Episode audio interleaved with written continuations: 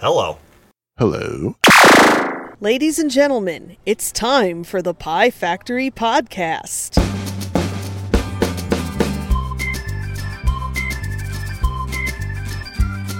Oh, hi. Didn't see you there. Um, welcome to another fantastic podcast of Podcasty McPodcast Face. Uh, once again from Morris, Illinois. This is Jimmy G. And once again from Chicago. I don't want to say Chicago, Illinois, because I said before, Chicago is its own state. This is true. And as far as I'm aware, there's only one Chicago in the United States. That might be true if you don't count North Chicago and East Chicago and West Chicago.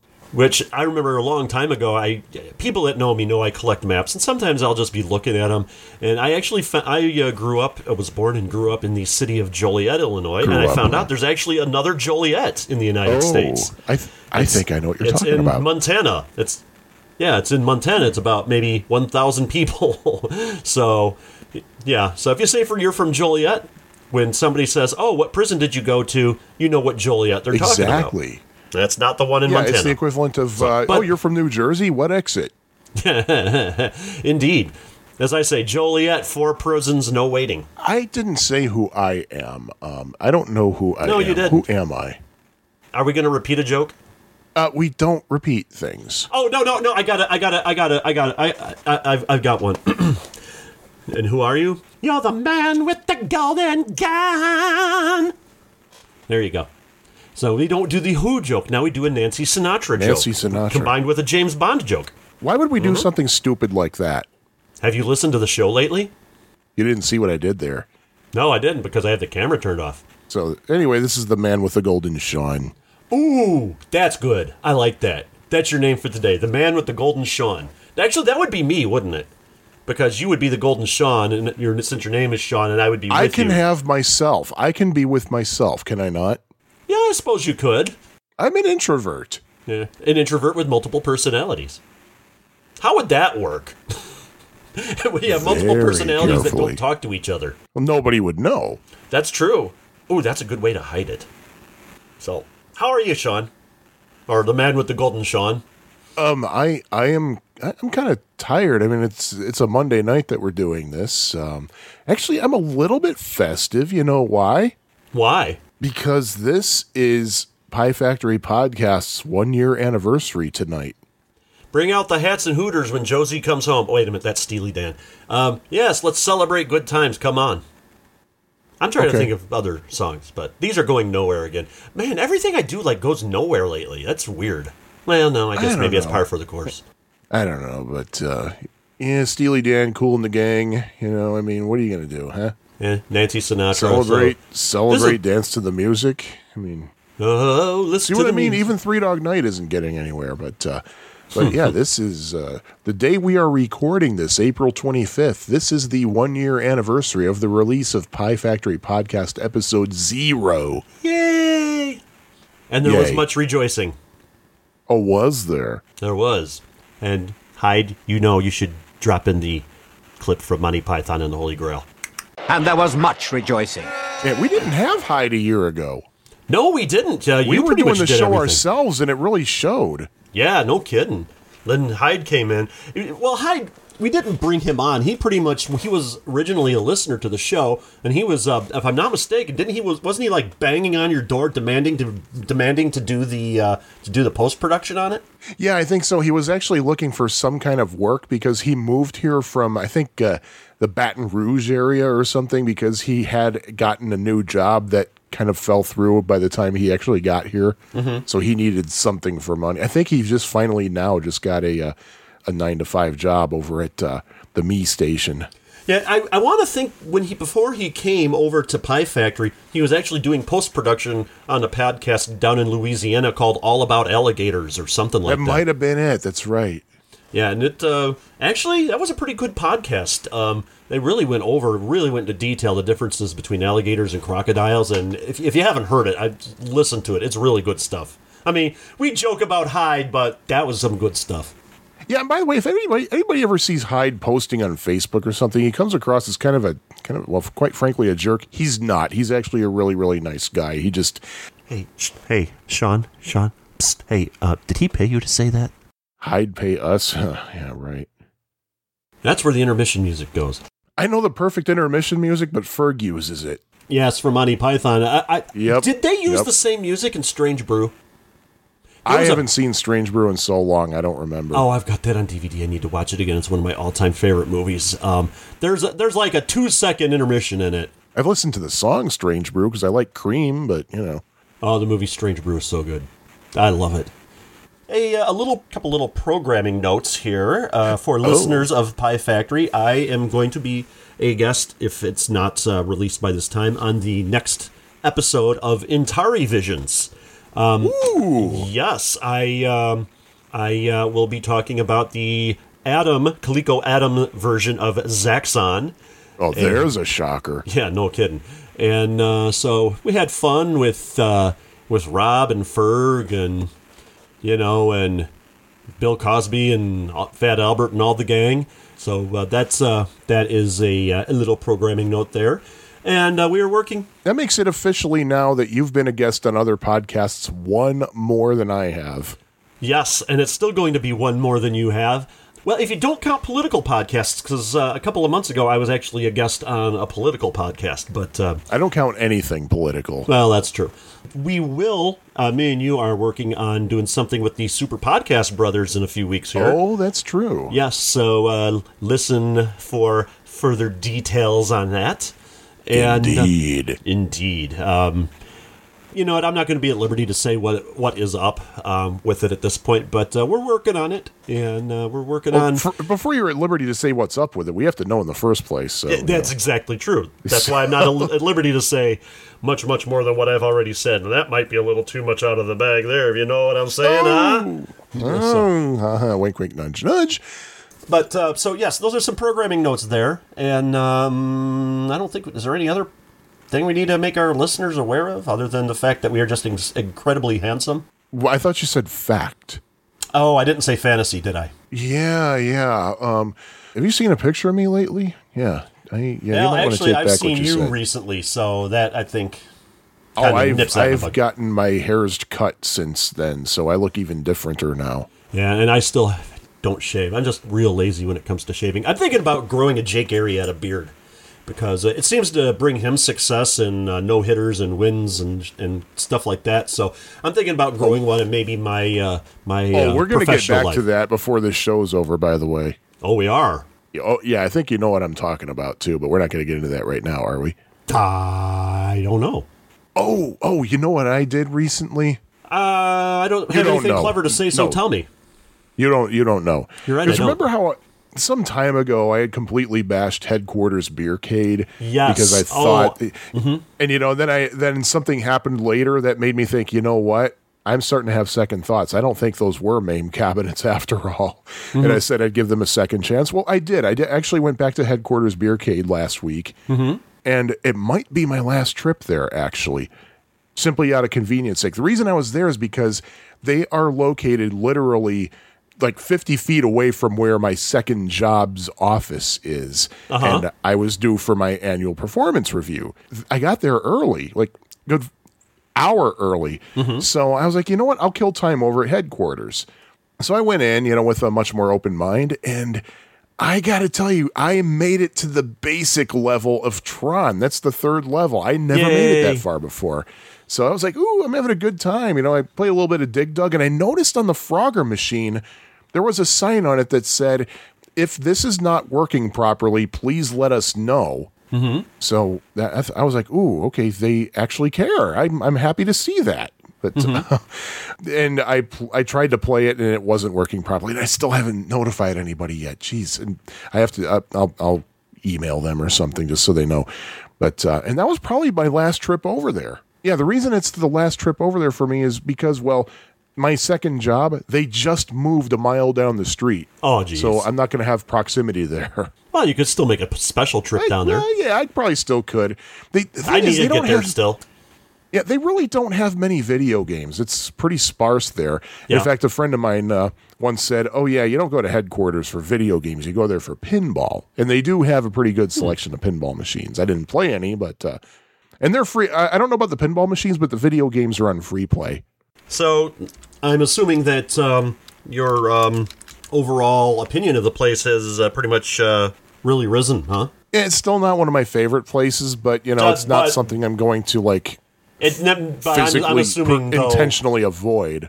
I'm, I'm just I'm assuming though that you're just saying that mainly because it just doesn't it doesn't really have a, a huge selection. Well, yeah, I mean, the thing is, like, it's it's a place you want to. I think it's one one of those places where you want to go. You really want to go to drink more than anything. It's huge. It's pretty big. Mm-hmm. It, it's got lots of open air, but I think it's mainly for drinking. I might be wrong. I don't know, but Well, in, w- in one place I need to get to, and I really next time you're down around this way, I want to get down there with you. Is uh, we, we've talked mentioned them a few times. There is a, a pinball arcade in downtown Joliet, Illinois, just a few blocks ah, yes, up from uh, the Rialto Square Theater, which some people have called the most beautiful theater in the world. And if you've ever been in there, you could see why they would call it that. And it's right next to nice. the Joliet Junior College Renaissance Center. It's the Chicago Street Pinball Arcade, and I still need to get in there. They're open uh, Thursday through Saturday from 5 to 11, and on Sunday from 1 to 7. And it looks like they got a couple of uh, video games in there. I see a Pengo and a Pac Man but it's mostly uh, it's mostly pinball. They got like 30 pinball machines. All you can play all night wristbands for 12 bucks. Uh, kids 12 and under 8 bucks. I really want to get there. I want to check it out because I'm looking at some pictures on their uh, website right now. It looks like a pretty uh, a pretty snazzy place. So uh, I really want to get over there, and I've got my dad just lives a couple of miles from there, so it's it's like I mean I really have no excuse to not pop in there other than not having money. But uh, I do want to. I was just in Crest Hill yesterday. Yeah. I didn't have enough. I didn't really have much time. I was at, was at, at parents' house. My dad just turned seventy six. So we were having a birthday thing for him, and I just wanted to get home. But Well, let's see. I really here. do want to go. In fact, the same friend who told me that headquarters is not really a place you want for video games, you want to go there for pinball. Um, he actually scheduled his 50th birthday party to be Mm-hmm. at uh, the at what's the name of it again? Uh, Chicago Street Pinball Arcade. Chicago Street Pinball Arcade. Yeah. Um, unfortunately, his 50th birthday is over eight years away, so it's Ah. still going to be a while. Well, here here's a list of their games. There's a there's a place there's a website called pinballmap.com which is kind of like arcade except for pinball machines. Here's what they have. And nothing that I've really heard of other than maybe one or two machines. But uh, there's a few on here I really really want to try. They've got uh, Alien Poker, the Bally Game Show, Barracora, Big Ben, Parliament. uh, Black Knight. There's I, Black Knight 2000, Blackout, Bobby Orr's Power Play, Break Shot, Comet, Creature from the Black Lagoon, Cyclone. Here's one that I really want to play, seeing as I'm a huge fan of the film series. Dirty Harry, Doctor Who, Doctor Dude, Earthshaker, Flash, Jackbot, Jokers, Jungle Lord, Lucky Strike, The Machine, Bride of Pinbot, Metallica, which I've played the Metallica pinball. That's a really good machine. Uh, no Good Gofers, uh, Pinbot, of course, uh, Pharaoh, Phoenix, Pool Sharks, Red and Ted's Roadshow, Roller Games, Secret Service, Sorcerer, Taxi, Travel Time, Trizone, Who Done It, The Walking Dead, uh, Whitewater, and X Men. So I really want to get over there and uh, check this place out. It sounds pretty awesome. Oh, yeah, yeah. They don't have my favorites, Twilight Zone, Terminator 2, or Star Trek Next Gen, but uh, as I said, there's uh, quite a few on here that I really want to try. And yet another place that doesn't have police force. That was a very common game when it was out in, in the early 90s. What police Where it- force? was that a Williams? I don't remember who manufactured it. Because there was I a, really um, there it was, was- probably Williams, but On a, the Atari Lynx, there was a, a pinball, uh, a collection of two pinball tables. One was an Elvira machine, and another there was another one. It was like a police chase one. Both were Williams tables, and that was uh, one of my favorite uh, actually uh, Atari Lynx machine um, games. Which I missed getting. I should not have gotten rid of that. That was an awesome, awesome device. But um, um, but it was yeah, it was Elvira, Mistress of the Dark Pinball, and then there was a, a, like a cop chase game, and I can't remember the name of it for the life of me. But that was a really fun one, and I've been uh, wanting to find that. And everyone says Pinbot's a classic, and I have never played it, so I've got to really, go there and ch- uh, check it out. Everywhere, everywhere except Underground Retrocade, I think. And the thing is, I think Underground Retrocade they specifically avoid the most common ones Mm-hmm. because they're like, yeah, everybody else has those. We want the ones that are less common. Pinbot was actually released on the Nintendo Entertainment System. Oh, really? oh, yeah, that's it right. was. Yeah, Yeah, so um, if it was just a, a, a brand name pinball machine released on the NES, you know it has to be a classic. If, if you're going to have a pinball machine on a game system, for the most part, it's either something generic like video pinball, which Atari 2600, as we said on the 7800 special episode, is actually a pretty good game, or it's just something that's just totally contrived for uh, for a home console, like the Austin Powers International Man of Mystery pinball, which was, I believe, on the PlayStation 1. So, and that was just, I don't think that was even an arcade pinball machine. I think it was just for that. But, um, but yeah, so I want to try, I want to check this place out. I, I, I really don't have much of an excuse to not go over there. It's only like 15 miles from where I live, max. So, It's only about 38 miles from where I live. hey, you could always take the train down there. The train station's only a, a short, That's like right. six blocks from there. That's right, but it'll take me an hour just to get to the train station in Chicago. So, So you might as well just drive down there and so I might as well just drive down there in an hour. You know? That's true. So, so there's that, and um, so that's uh, someplace I want to go. I haven't really done much in the way of playing games or anything lately. I'm still trying to work on my Raspberry Pi. I believe I mentioned that I got this. Maybe I didn't mention. I bought this device called a Vision Adapter, and it, I don't think you did. yeah, it allows you. I'm This one allows you to put uh, uh, hook up uh, ColecoVision, Intellivision, Sega Genesis, or whatever uh, type controllers to uh, any USB device. And I was trying to work with it on my Raspberry Pi with the CoolCV emulator because I would, if I could use one of my ColecoVision controllers on it to play that, that would make it so much easier because I wouldn't have to hook a keyboard up to it to select the games and to you know whatever for for the gameplay. But I haven't really been able to work with it too much in there because the uh, the controller setup for a CoolCV on. Uh, and I had mentioned there were some issues with that on the, uh, I believe, on the last episode, but but that's not really not the really the greatest of things. But uh, I did hook it up to my PC, and uh, I am using my uh, Sega Genesis uh, three button joystick, the arcade joystick, which is my all time favorite controller, and. Um, uh, I was uh, playing some Gradius with it, and oh gosh, that is that is nice. This is a nice controller to be playing with on your PC. I did try the um, the Sega Sports Pad for Centipede, and I got it to work somewhat, but it's just still not the same as doing it in the arcade. And you know, take that for whatever it's worth. But uh, I, I think if you really want those kind of results, you have to get like a like a track mouse thing. You know what? I- You know, one of the like the ball thing instead of a mouse. So my gaming has been pretty much limited to the games we're going to talk about for this show. But um, oh, actually, there is another game that I got for the 7800 that I will talk about later on in this show. So yeah, my games have been pretty much just limited to uh, practicing for today. All right, well, there you go. Should we jump right into Addenda and Errata? Let's jump, jump. We're just here to jump around, jump around, jump up, jump up, and get down. Jump, jump, jump into Addenda and Errata. Pie Factory will make you jump, Jump. jump. Warm it up, Jimmy G.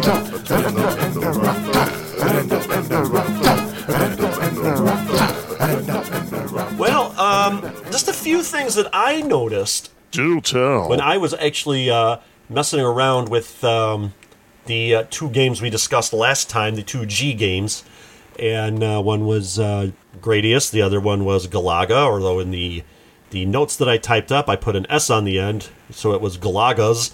So I don't know why I did that, but uh, check this out. Um, I uh, with my trusty Sega arcade controller, which I had uh, set up in MAME uh, to use with Gradius. And oh, by the way, I was mentioning uh, in the Gradius episode where the arcade you have one button for your shooting and one for your bombs. Totally forgot that in MAME you can set it up to where you can have both of those functions on one button, so you could be more like the NES experience. So Oh, I did that, really? and then I hit. Of course, this joystick has the rapid fire that you can turn on and off, and so I was playing Gradius just to you know give it around. It didn't have any cheats turned on or anything, and I got pretty uh, pretty far in it. And um, I got on the high score table, which I'd never gotten on before in the arcade version. And check this out. Before Gradius asks you to input your initials, first it asks you to input your gender, select from either male or female, and then it asks you to input your zodiac sign. Huh. there's got to be an Easter egg. That there's got to be a reason that. for that. And I, th- that just seems so kind of bizarre and out there and Yeah. just, there's there's got to be a reason for that. And I would love to find out if what that reason is. That is just just something that is so totally bizarre and I'm surprised we didn't we didn't well probably neither of you or me got on the high score table before we recorded the Ex- episode. exactly. So, uh, but Yeah. that was uh, that's actually going to be one of my new strategies is to try to get on the high score table to find if there's any sort of bizarre things on them. If I can't get on there legitimately, I'll try to cheat so that I can see what's uh, actually see what's on the high score table that I'll probably never, ever, ever, ever see anyway. But uh, but yeah, I mean that is just There's got to be something going on. Like if you put in certain initials in a certain zodiac sign, it's probably like some kind of developer. It's got to be. Oh, and when it says asks you to There's put in your zodiac sign, it doesn't say like Cancer, Leo, Capricorn, Virgo. It just shows you a picture of what the zodiac sign is supposed Huh. to be. It doesn't tell you which one it is. So I just guessed for whatever Virgo was. So The plot thickens. something else I totally forgot about on Galaga or Galagas, as my uh, notes here say. Totally forgot that while your ship is being abducted by the boss, uh, the boss uh, creature, you can actually keep hitting the fire button, and, and it is possible to destroy the boss before he he totally captures your ship. When you get abducted, when you're up in the tractor beam, your ship spins around. Okay, on the Atari 7800 version, you can only hit the fire button when your ship is like facing straight up. However, on the arcade, you're spinning around and you will fire every time you hit the uh, the fire button. But if your your ship happens to be facing upward at an angle, your shot will go that way, or left, or right, or down, or whatever di- uh, direction your ship is facing while it's spinning, while it's being abducted. So uh, totally forgot about that. That's uh, that's kind of a neat little uh, little uh, thing that you can do in that. Never knew about that. Yeah, Wow. check that out. That's pretty. Uh, that's actually a pretty cool thing. I remember doing it all the time, but it just like when we recorded the episode, it just slipped my mind.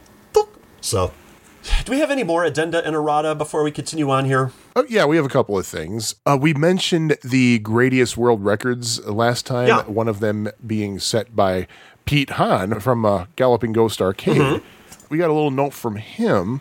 Um, hey guys, just got done listening. Great episode. Little does he know. He must have the volume turned down. I don't know. but uh, Pete, Pete goes on to say, uh, gr- That game. the G version of Nemesis is one of my favorite games series of all time. The score you saw on Aurcade from me on Nemesis technically is a world record score, but that's only because it's on normal difficulty. The Twin Galaxies world record score is done on easy difficulty. Oh, Oh yeah, and b- by the way, before I go on, one thing that uh, we talked about was how uh, I was suspicious of the Twin Galaxies score because it was so much more. Like it was at what in the millions, I think. yeah. It was. It was up there. Yeah, and and there had been talk about how a lot of the older records on Twin Galaxies are kind of up for debate as to how legitimate they are. Well, Pete goes on to say, I don't doubt its legitimacy either. Uh, the G version of Nemesis isn't a very difficult shmup compared to some of the rest of the genre, at least. One would have to loop the game two times and then some in order to get that score on Twin Galaxies. My score on Aurcade, I only beat one loop of it and died shortly after in the second loop. So, uh, um, I. All right, Scott, I saw your comment here. Grady is. But uh, okay, so that does explain things, and okay, that does absolutely make sense. If Twin Galaxies is going by easy and Aurcade is going by medium, then I can totally understand that. So, Pete, thank you so much for clarifying that. And um, you know what? There's something that uh, we we got some feedback on Atari Age from uh, Phil the No Swear Gamer, and um, this is going back to the uh, Teenage Mutant Ninja Turtles episode. First of all, he's talking about uh, the movie. The movie was called Turtles Forever. Some fans Yes. really don't like it, but I was entertained by it, even if they made the early cartoon turtles a little too Yes, goofy. that's the uh, for those who don't remember. That's the uh, the Ninja Turtles cartoon that went back and had the modern turtles go back to the to the late '80s, early '90s turtles, and then they went back to meet up the ones in the uh, the black and white comic books. There you go. And we had talked about how in Europe the uh, title of the game was called Teenage Mutant Hero Turtles. So Phil talks about this. Also in Europe, not only did they replace hero for ninja, but they took away Michelangelo. Actually, does he pronounce it Michelangelo in the cartoon? I believe it is pronounced Michelangelo in the in the in the cartoon. It's technically supposed to be Michelangelo. Oh well, there you go. because it's M I C H E L. If it were M I C H A E L, it'd be Michelangelo, but it's Michelangelo. Uh, it took away that guy's num- uh, nunchucks and later gave him a grappling hook instead, at least in the cartoon. So that's another difference between. Uh, I, I did not know that. You know, it, it occurs to me, and I was just uh, reading something about this that censorship over entertainment properties in the UK is astounding. I mean, we remember them for allowing Monty Python and and Benny Hill to have, be extremely racy and and uh, and sexy. And in fact, Monty Python's Flying Circus showed boobs on the show several times. And now you'll you'll listen to all of these stories coming out of the UK about the censorship and the, how in the 80s they had a list of video nasties that were banned in the country. And it's just really amazing that anything gets released over there. In fact, I was just uh, reading an article. Somebody it came across my Facebook page that some there was an independent filmmaker in the UK that was so pissed off about how the uh, the UK's uh, censor board is so strict that he made a 10 hour film. It was called Paint Oh. Drying, and it was literally Yes. just watching paint drying. And by law, all the people on the censor censor board have to watch every minute of every movie. So they were there for 10 hours watching paint dry. I like that guy, and if he ever comes to the U.S., I'll buy him a beer or whatever of his choice. Yeah, there you go. And The thing is, they, they're very liberal over there, though, because when they showed the Osbournes, they didn't censor it. They didn't censor the Osbournes, except maybe when Ozzy dropped an F bomb, but that was pretty much it. I did not know. It's it's weird. I wonder if that's maybe just. Um, it, it really doesn't make any sense. I mean, we complain in the United States here about uh, about you know the censorship ro- you know the the censorship and whatever and that supposedly is existing in this country. In fact, there's a really good documentary. I may have uh, mentioned it before on here. It's called "This Film Is Not Yet Rated." It talks about the uh, Motion Picture Association of America's uh, ratings board and how uh, there's corruption going on, and they have interviews with uh, Trey Parker, Matt Stone, and um, a few other uh, people whose names I can't recall right off the top of my head. And seriously, seek out that documentary and watch it. It's really a, a really fascinating thing. But but we complain, but we don't realize that even for as bad as our system is here in this country, it's still better than most other uh, westernized countries uh, out there, which does really blows your mind when you think about it. Something that I did too, like in terms of this whole censorship thing. Now, keep in mind that we are in North America. We're not in Europe, so we don't have easy access to European Teenage Mutant Ninja Turtle. Uh, wait, uh, let me say, it again because it's plural. Teenage Mutant Ninja Turtles cabinets. There we There go. we are. We don't have access to those, but we can, under dubious legality, of course, get the MAME ROM. So I tried out the European version of the MAME ROM, and sure enough, yeah, the title screen does say Teenage Mutant Hero Turtles, but the music didn't change. It was still the lyrics in the song were still Teenage Mutant Ninja Turtles. Probably just cost way too much for them to change the to change the lyrics. Yeah. It's one of the most useless theme songs I've ever heard, anyway. Mm-hmm. It's just this. It's just the title over and over and over. And heroes in a half shell. It's like It could be Okay, worse though. It could be one of those uh, movies whose uh, titles, when it's translated into like when or when it's uh, released in like India or something, you know, the title of the movie like explains the plot away. Like I remember Wayne's World in India was called "Yes, these two are idiots, but they will win in the end." Rumor has it. And that's what pisses me off about Santa Claus Conquers the Martians because it gives away the ending in the title. Yes, but we don't know how he conquers the Martians. It's about the ride, not the destination. But they shouldn't have titled it, though. Otherwise, you know, it, it changes everything. But uh, anyway, Phil goes on to say, personally, TMNT is one of my all time fave arcade game. Well, fav, actually, arcade games. The Fav Five. It may be a generational thing. It seems a lot of gamers from that era rave about the game, whereas gamers from 5 to 10 years early tend to gravitate towards more of the early to mid 80s fare. Okay, that I don't know. I don't know how true that is because Underground Retrocade's number one fan, Matt Burke, mm-hmm. he's the one who demonstrated TMNT for, for me for this show. He's, I believe, three weeks to the day younger than me. Just three weeks. Just three weeks. And he told me this is his favorite video game. I don't care for it at all. And I don't think Phil's that. I don't know how old Phil is, but I don't think he's that much older or younger than Okay, me. now and that's in the, where we where we got that from in uh, from on the Pie Factory podcast uh, thread on the Atari Age in the um, gaming websites and publications subforum. Uh, Cinecaster continues on here, and I think and this really is more describes me more than uh, than what uh, than what Phil was saying. He was responding to Phil. He says that might be true in general, but count me in the exception camp. I was 12, 13 years old when this game first appeared in arcades, and I was absolutely blown away by it then. But with the passage of time and countless hours of game discovery in MAME and retro arcades as an adult, much has changed. I can see how that my early 90s infatuation with TMNT Arcade did not stem from its actual gameplay, but from the novelty of its glossy presentation, the big four player control panel, large screen, bombastic soundtrack, graphics that made me feel like I was playing the cartoon, etc. Nowadays, good audio visuals and multiplayer can't carry a game because those traits have become so common that the point of desensitization is but a distant memory. I can't believe I said that word without screwing up. Anyway, uh, never mind that they have progressed far beyond what was possible in 1990. So, much of the edge that TMNT had is lost, and all that is left is IMO, an extremely shallow and perfunctory button mashing quarter muncher of a game. For all of TMNT's audiovisual splendor, my adolescent self didn't realize that there are many Golden Age classics that are, again, IMO, much richer in gameplay, scoring, strategy, and replay value, despite being superficially simplistic. And I totally agree.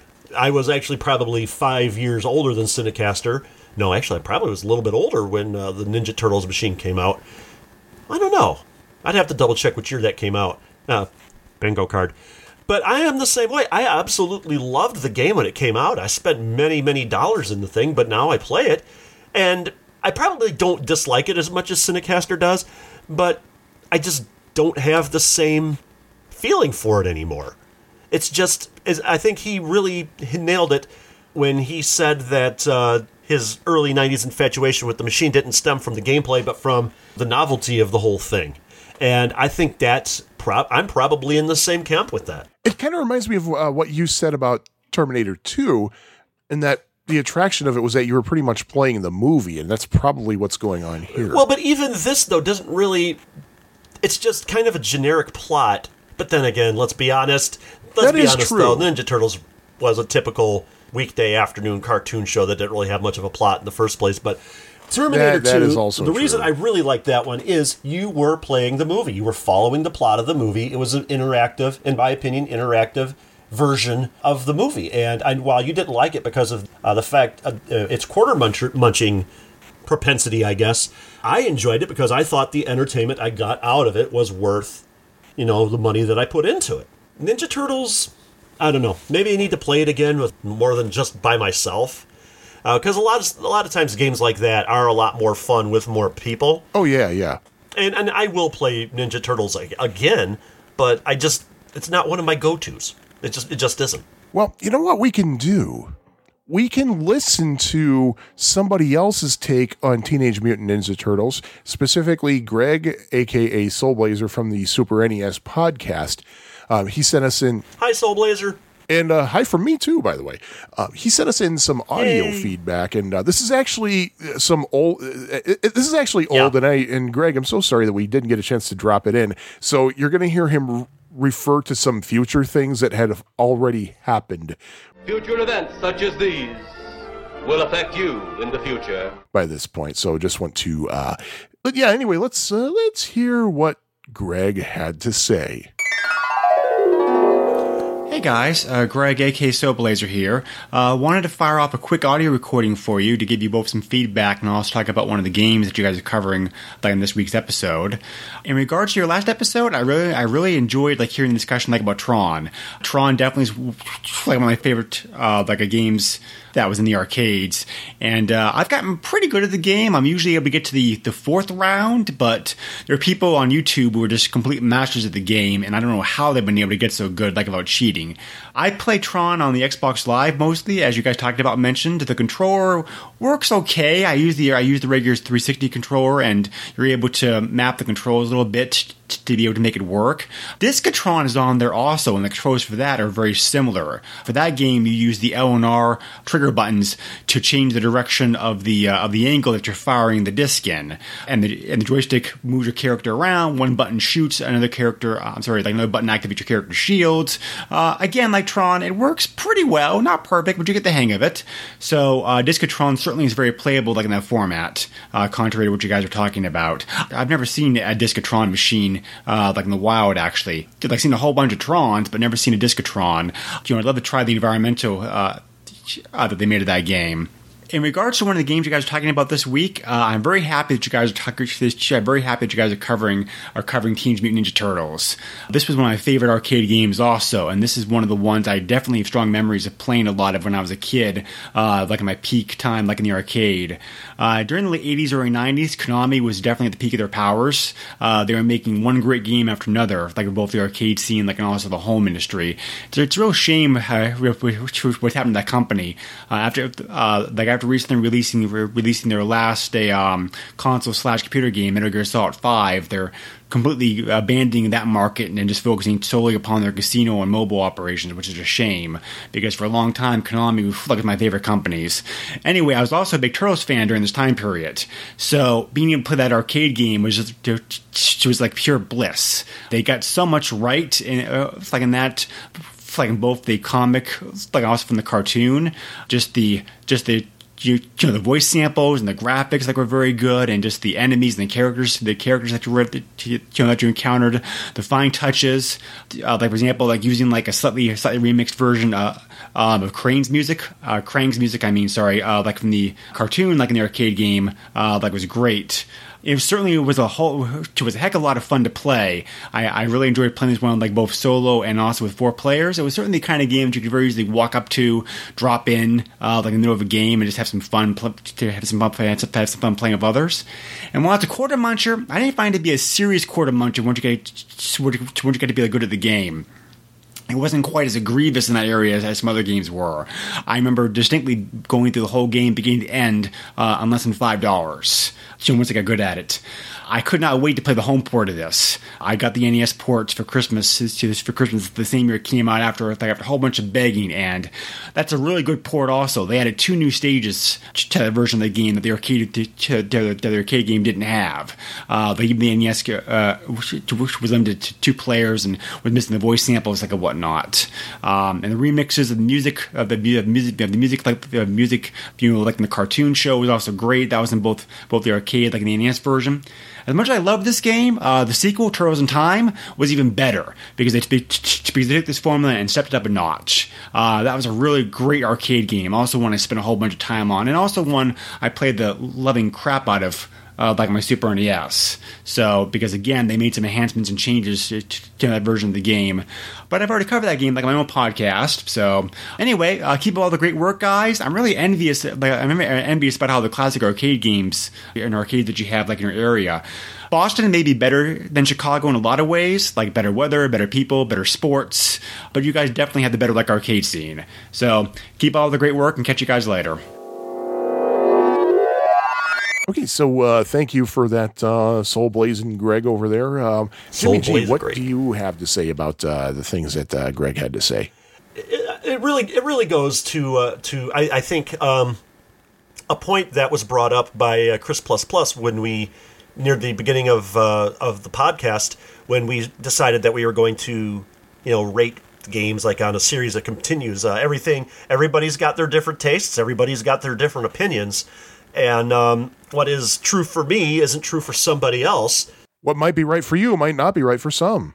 And well, it does take different strokes to move the world. Um, mm. God, I had to think about that for a second. I was trying to remember what show that was. and I'm a kid from the 80s, and I should remember that. Facts of Life. Oh, wait a minute. But anyway, that's all about you. But yeah, I mean, he liked it. Us, you know, not so much. But I mean, we can get why other people, you know, like what it is they like. And um, play it all you want. I'll be playing uh, one of tonight's games while you're playing Ninja Turtles. So. Ooh, I'm sorry to hear that. Well, I don't know. well, it depends on which one it is. But yeah. what's interesting about about what uh, Soul Blazer had to say was that it kind of actually supports the no swear gamers theory that it might be a generational thing. Because I do believe that uh, Soul Blazer is a few years younger than me, and mm-hmm. many years younger than you, of course. Well, that's not hard. That's what she said. No. because if you remember, I remember he sent us some arcade feedback a while ago, and he was talking about how excited he was about Mortal Kombat. So mm-hmm. yeah, I think that I, so that kind of tells me, yeah, he's probably younger than he might be just a hair outside of the Generation X range. But I don't know if that's necessarily a, a hard fast thing too, though, because oh yeah, yeah, totally. Uh, you listen to uh, different episodes of uh, Super Podcast Brothers, and um, and they talk about games from. I mean, and they're uh, well, at least uh, Andy's younger than me. Well, I think they're both younger than me, but I think Andy's quite a bit younger than uh, than both of us, and. Um, you know, they'll be talking about games from our era that they really, really like that they play all the time. They were talking about uh, like Klax, I believe, Crystal Castles, and uh, then you're talking about how I got, I got them hooked on Gyruss, and um, there are some people out there to this day that may have been born 15 years ago that would prefer watching, say, Metropolis or old Charlie Chaplin, you know, black and white things over, uh, say, uh, the Terminator franchise or uh, the X Men or whatever. So, I mean, I won't say that generational, you know, the generational thing isn't a uh, a piece of the puzzle, as it were, but um, it's not a hard fast rule. Well, true. I mean, hey, look, when was I born? I was born in 1974. Who am I? What do I listen to? I listen to the Beatles. I listen to Brian Wilson. Mm-hmm. I listen to the Byrds, the Doors, that kind of stuff. I don't listen to. It's so it's not I was born in '68. I was born in '68. Monty Python's Flying Circus is one of my all-time favorite shows. I was well, real you young when say that, was on. I was a say one-year about old when pretty that much show. anybody who is interested in any kind of gaming. So Yeah, I mean it's it's not a hard fast rule. I mean, It's- it's- as it's I said, generational stereotype. does I think play a bit into it, sure, but there's uh, there's there's uh, there's other things. I mean, if something is really good, people will find their way to it. yeah. Yeah. Oh, and by the way, there is something we we absolutely need to address. That crack about Boston versus Chicago. Well, first of all, I do agree with him. Boston people are friendly. I've, I've been to Boston a couple of times, really loved it. Uh, except that everything closes at like 8 p.m. out there. You can't do anything after 8. I remember the only So- time I ever been in that area was a family vacation. I was real young. I think it was '76. We went and hit all of the bicentennial sites out there. We we visited uh, Plymouth Rock. We went out Cape Cod to Provincetown, but we never actually went into Boston. We actually just drove through it. Actually, Yeah, if just you're driving, you it. do not want to go in Boston. Yeah, I think we actually That is- drove around it, but we didn't. We didn't Yeah. stop and actually visit the Boston, city. Boston We, is I remember not drivable. We did camp at Massasoit State Park in Massachusetts. But yeah, it's a friendly place. But talking about how they have better sports teams, um, excuse me, uh, you know what my wife is doing as we're recording this? Uh, she's watching the Chicago Blackhawks in the playoffs. Let's see, how are the Bruins doing in the play? Oh, that's right. They're not in the playoffs right now. How are the Boston Red Sox doing? Oh, nine and nine. Let's see, how are the Cubs doing? Like a million and two or something? We're like 14 and 4, and Yeah. we're like outscoring other teams by numbers that I never knew even existed. Yeah, and um, I do believe the the White Sox are doing just as well. They're just not getting as much press because they're not the lovable losers that the Cubs are. you don't expect that to happen from the Cubs, so that's kind of why No. the Cubs are getting more press on that. I mean, yeah, one thing they do have is that the Celtics are, which by the way should be pronounced Celtics, Uh-oh. Celtics, but. They are in the playoffs right now. The Bulls not, and that's okay. I don't really give a crap about the Bulls, and I haven't ever since 1998. So I just don't give a crap about about any sport other than baseball, and, and at that point, only about my Cubs. Yeah. Although I do have to say, I was extremely happy for Boston when the Red Sox uh, first won the World Series several years back. Oh, so was I. So was my dad. My dad's been a Yankees fan since the womb. Oh, wow. Yeah, I- asked my mom. I said, "Hey, mom, how's dad doing? Is he okay that the Yankees didn't get?" She said, "You know what? He's actually happy that the Red Sox won the World Series because he said they they he said it's been so long they really deserve it." Not many Yankees fans are going to say that about the Red Sox. I wonder if if uh, how many Cardinals fans will say the same thing about the Cubs when we finally win the World Series.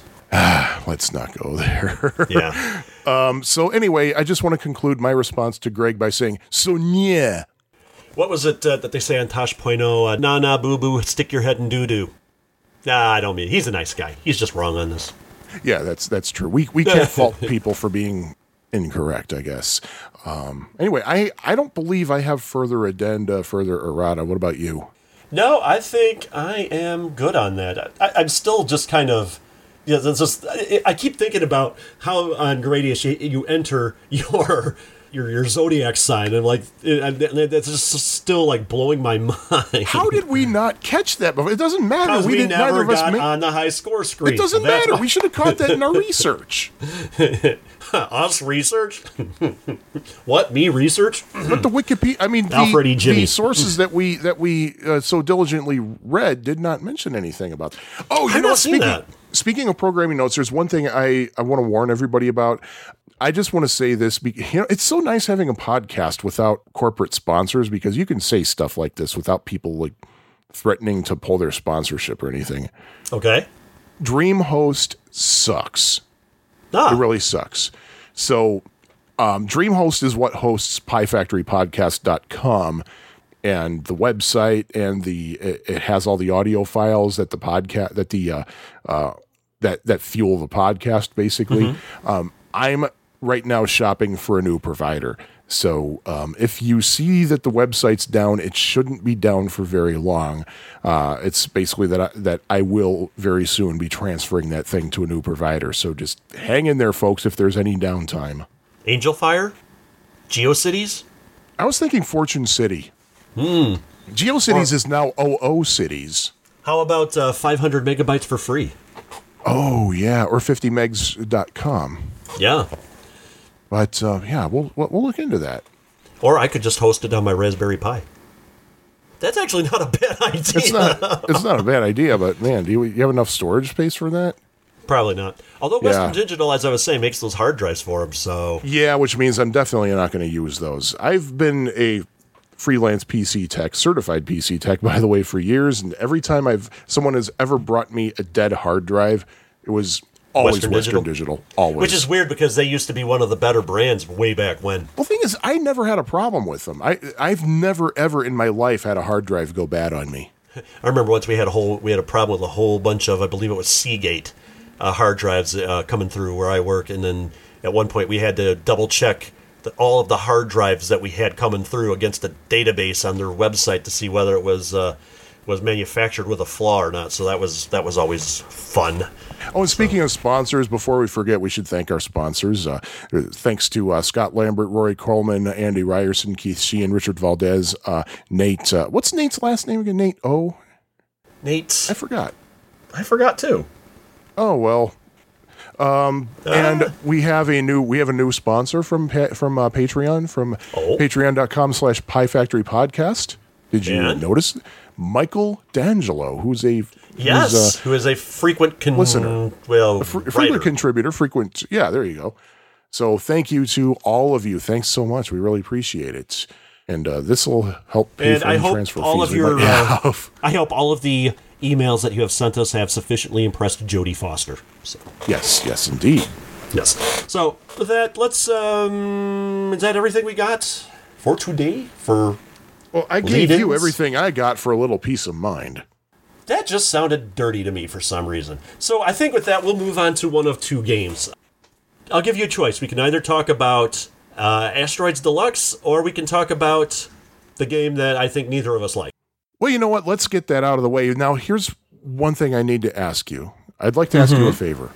Okay. I know that usually, I'd say about 90% of the time, you actually do all the talking in terms of how to play the game and all that, and the story about the game and all that. I'd like to uh, respectfully request to cover that this time. Permission granted. Well, thank you so much. So here is uh, my explanation of Super Zaxxon. this game is bullshit.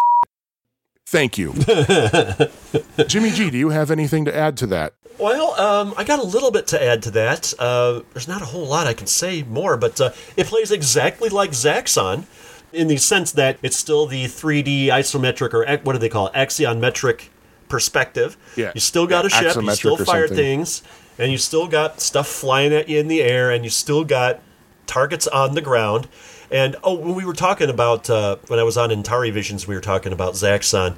I don't remember if it got in the show or if it was uh, something after the show. Uh, I brought up the fact that I had mentioned in the original Zaxxon how it's uh, kind of like a 3D version of Scramble, and how would the game be different if you were allowed to have bombs? So, and they were like, "Oh, that would be a great game." So, homebrewers, snap to it. So yes, and you, then you've got different obstacles to go through and that sort of thing. But there are some changes between Super Zaxxon and the original Zaxxon. Oh, do tell. First of all, the one thing you absolutely have to give to Super Zaxxon is the graphics. I think are a lot snazzier. This game is, I would, in my opinion, a definite graphical upgrade from the original. But I think that's about the only thing I could give the game. Uh, it keeps the same sound effects from the original, which is a plus. It replaces the space scene with a scene called Tunnel In, which I don't know if I like or hate that. I gotta admit, I actually do like that. I like the look of it. It's a very attractive looking thing, if you ask me. I, I'm still on the on the fence about that because instead of going flying through space, now you're in a tunnel. And when you're in the space scenes on the original Zaxxon, you can go all the way up and down, whereas in the tunnel you can only move up and down a little bit. You are in a tunnel after all, but you can just be a little off trying to shoot things, and that kind of frustrates me to some end. And it's a lot, and I think the tunnel scene's a lot harder than the space scenes in Zaxxon. While it's hard to hit anything in Zaxxon in the space scene, in Super Zaxxon, even though you're like kind of on the same le- uh, level, it's I don't know. I there, there's just more there, and it's like coming at you, and I I don't know. I'm on on the fence on that one. And speaking of fences, as I said, the game is a lot freaking faster. So on the second asteroid, where you have to it's pretty much about navigation. You better know where you're going. Otherwise, you're just going to die real fast. And it swaps out the Zaxxon robot for a dragon. A freaking dragon that breathes a fireball at you. And you destroy the dragon the same way you do Zaxxon. The difference being that Zaxxon had a missile on his shoulder. You just destroy that while it's still, you know, on his shoulder. And this one, you destroy the fireball. The dragon's about to breathe on you while it's in his mouth. But how did Zaxxon change from a robot to a dragon between the two games? That is I- I- Super Zaxxon. Super Zaxxon is a dragon. Yes. I, I I don't get it. I don't get it. Really, that's all there is to the game. I mean, it's just a few changes to it, and as far as I'm concerned, they really totally crapped on the formula. And you were not a huge fan of the original Zaxxon in the first place, if I'm not mistaken. You are uh, very not mistaken. I believe I rated it a, uh, oh, uh, one continue. Oh, I take it back. I rated Zaxxon 2 Two. continues. Okay, so you do have somewhere to go from there. Yay! Yay! I believe I rated Zaxxon a four. Um, that is a, yes, you rated it for That is continues. a correct statement. Okay. Well, I think before we go on rating the game, though, I want to know. I was going to ask you your opinion on it, but you pretty much already gave it to me. Yeah, well, well, when I want my opinion, I'll give it to you. Th- this game made me angry. It made me angry. Oh, one other thing I noticed is it wasn't just me, or did the fuel gauge empty a lot faster than the original Zaxxon? You know, what? honestly, I didn't really notice the, uh, a difference in there. There might have been. I really don't. I didn't pay Okay. attention to that Anyway, very much. continue. That's okay because, like, to go down and shoot the fuel tanks means that you're pretty much going to die. Yeah, especially on that second asteroid. Oh man, but this, uh, this game made me so angry. Oh, uh, just talking about it makes me angry. First of all, the problems that I had with the original Zaxxon, well, they're even worse on this game. They're to eleven in this game. Yeah, you can It's bad enough that you can't tell how the hell high up you are and whether you're properly aligned with uh, with the enemies and everything. But you're going too fast. You're going too freaking fast. That is the big. I, if this game was slowed down, I would probably like this game a lot more. And I'm not saying slowing it down to the original Zaxxon levels, but maybe somewhere between the speed of this one and the speed of the original. I, I just can't. And and let's let's be per- perfectly honest with the changes that they made to it. As I said, the graphics are a huge upgrade. I really like the graphics on this game, but the Graphics are fine. The rest of it they really didn't do a whole lot with the the game formula to make it something really different. I mean they didn't they didn't add uh, uh, little new things like maybe being able to bomb the targets. I, I bet this would be a better game if they actually had a bomb in it kind of like scramble did or gradius did. Uh, because It then you wouldn't really have to dive down so low to get the uh, to get the fuel tanks. And I think that would make this game a little bit better. Why not have it scroll? I mean, you get to a certain point in the game, and then maybe have the perspective change, so then you're scrolling in a different diagonal direction or hmm. something. You know, do it, do something a little more with the formula. And, and to be perfectly honest, the next game we're going to talk about, I don't think really is much better in that regard, but I think it does it better. I, I don't think they add that much. Adds just as much as Super Zaxxon does, but I think the formula works better in the next game we're going to talk about. But we'll get to that one in a moment. They they really didn't do much to improve on Zaxxon other than beef up the graphics, add a different boss, and speed it up. I don't Yeah, know. that- That was pretty much it. But again, I mean, I do like the the reason. I think the reason I like the tunnel is because it's different. It's not the usual thing you would expect. Yeah, it's it's different, but I find it maybe more frustrating than the space scene. And one thing I didn't realize about the original Zaxxon, and I got to go back and uh, and try this out. In the original Zaxxon, in the space scene, there's a at one point there's like a satellite that comes across. According to things I've read, that's actually a fuel tank, and it will put more fuel in your uh, in your ship. I don't know if there's anything like that in the tunnel sequence. So yeah, I don't think there's anything. Uh, I don't think there's any way to get more fuel in the tunnel sequence in Super Zaxxon, unlike what there is in the space scene in the original Zaxxon. I got to go back and check that because, like I said, Bingo. It's been very, very rare when I can shoot that satellite. But I found out that if you just go a little bit down from the top, you can actually shoot that satellite in Zaxxon. So I found this game pretty unplayable. Seriously. yeah, It was, it's, it it just impossible. unplayable. It's just impossible. I, I I will say this: I did manage to get to the second asteroid, which I never was able to do on regular Zaxxon. Mm-hmm. But um, that's pretty much it. Get to the second asteroid, and I'm dead.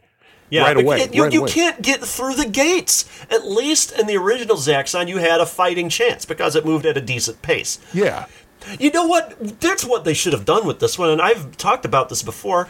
Put a speed control, a separate lever or a pedal or something to allow There you to you go, go. faster or slower. That would have been a nice, a welcome change with this one. Sure. And maybe if you go slower, your fuel doesn't go out as fast, but when you go faster, it does. So you got a, a trade off, a little bit more of a strategic element. That's what they should have done with this thing. Oh yeah, yeah. And a bombing button. The thing is, I wanted to see the dragon. I wanted to see the dragon, and I looked in the dip switch settings, and I didn't know this, but in both Zaxxon and Super Zaxxon, you can set the number of lives to unlimited. Oh, really? You can have, yeah, it's they call it free play. okay. You set it to free play, and you have unlimited lives. So I was able to do that. It still took me for freaking ever to get to the dragon because I kept dying, and they keep dropping you off in the same freaking place. Yeah, I had to turn on the the invincibility cheat in MAME to get to the dragon. I know I've seen him before, but I think again I was cheating, and it's it's if. And the sad thing is, people have mastered this game. I, I don't know how you do it. I, I really don't know. I don't know either, but I don't know. Is it just me, or is that dragon too easy to kill? Or not even I've kill? had some trouble with that. I think uh, one criticism I've seen in the past about the dragon is he's too cute to kill. oh, we got to get back to that, by the way. Yes. I I, I wanted a better boss because it was basically the same boss with a different skin. Yeah, and the dragon doesn't even die. The dragon just backs away. Are you sure about that? I thought he did die. I'm pretty sure. I'm pretty sure. He just, what happened when I shot the I shot the dragon? You know, I kept firing, firing, firing. He backed away, and then a different dragon came out. Oh, that's color. what it was. Yes, because I think you have to fight that dragon, a dragon, like five times or something. It's or like, maybe really? not five times, but yeah, I didn't even kill the damn times. thing. He just walk. He's like, you know what? Screw this. I'm getting out of here. That's how I feel about this game. By the way, I, I you defeated guys, the, I'm going him. I defeated the dragons, got on to the next round, and I was like, Okay. you know what? I want someone to Forget do a hack of this game and replace the dragon with a huge Eric Cartman. Jimmy G, at the risk of traipsing onto your hosting duties, do you remember when you first played or saw this game? Aladdin's Castle, Louis Joliet Mall. Wow. Hmm. Yes. I can remember when this game came out because Super Pac Man had just come out in October 1982. Super Zaxxon came out in November 1982. And, you know, the big Pac Man fan I was, I was all into Super Pac Man. The Kroger had it and everything. And some of the kids at school were like, hey, have you seen Super Zaxxon? And I thought they were making it up just to make fun of me. Because I was like, we mean Super Zaxxon. What is it? What is it? An airplane with a cape on it or something? sure enough, it's it was a real game. I watched my brother play. it. I think I watched my brother play it. It was either at the the Venture in Matteson by the uh, Lincoln Mall, or actually at Lincoln Mall at uh, Bally's Aladdin's Castle. But I, I remember seeing it, and uh, I was a little bit too ignorant back then. I looked at it and I was like, "Yeah, it's basically Zaxxon, isn't it?" One thing I found out with this, and I'm wondering in retrospect if they actually did have the Zaxxon at the uh, the Aladdin's Castle. I want to think now they did, but Super Zaxxon, along with Congo Bongo and another game, Future Spy, were all conversion kits for the original Zaxxon. Really?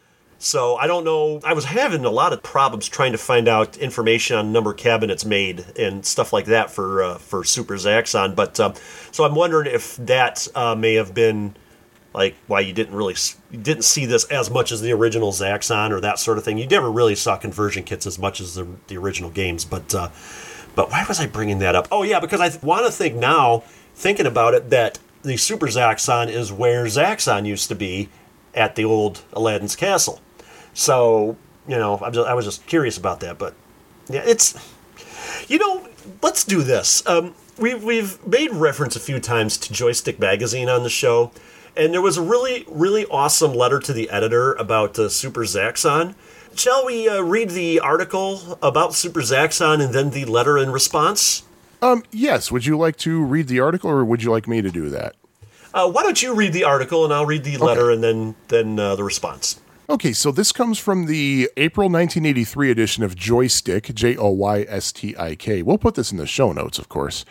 The article is called Future Waves AMOA Expo 82. That's the Amusement and Music Operators Association. It was a trade show they had.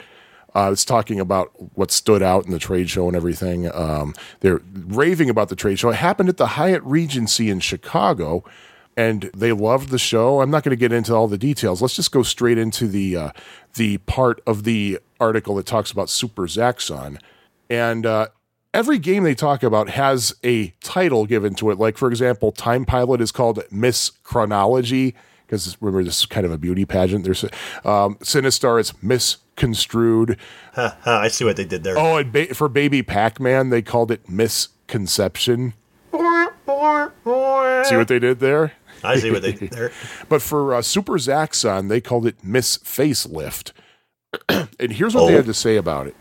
Super Zaxxon will appeal to fans of the original Zaxxon because it is virtually the same game with a few alterations. The graphics of the new game are only superficially better than the original. You fly along a blue animated city, dodging walls and shooting enemies. Now, however, the rockets are hidden and the turret guns fire at you from rotating bases. I forgot about that. There are also extra enemies to contend with flying mine layers and self destructing robot spacecraft. The climax of Super Zaxxon is also very familiar, but instead of facing a rocket shooting robot, you now battle a fire breathing dragon. Like his mechanical ancestor, six shots in the mouth will do him in. That's what she said. Although Super Zaxxon is every bit as good as or better than the. Oh my god! Sorry. You- I can't read this. I can't. I, You're almost done. You're almost there. We can get through it together. Come on, we can do it. We can do although it. Deep Super. Zaxxon is every bit as good as or better than the original Zaxxon, Four more lines. it's still disappointing because it is merely an altered version of the original. There you go. You did it. Now, shall we I want read? a cookie. and you, a cookie you deserve. Here is the response to that article. In- This is from the, September letters. 1983. The September 83 issue, Super Zaxxon. In your April 1983 issue, the rating which you gave to Super Zaxxon was quite poor. In fact, you even said that it was rather disappointing. Well, I totally agree with you.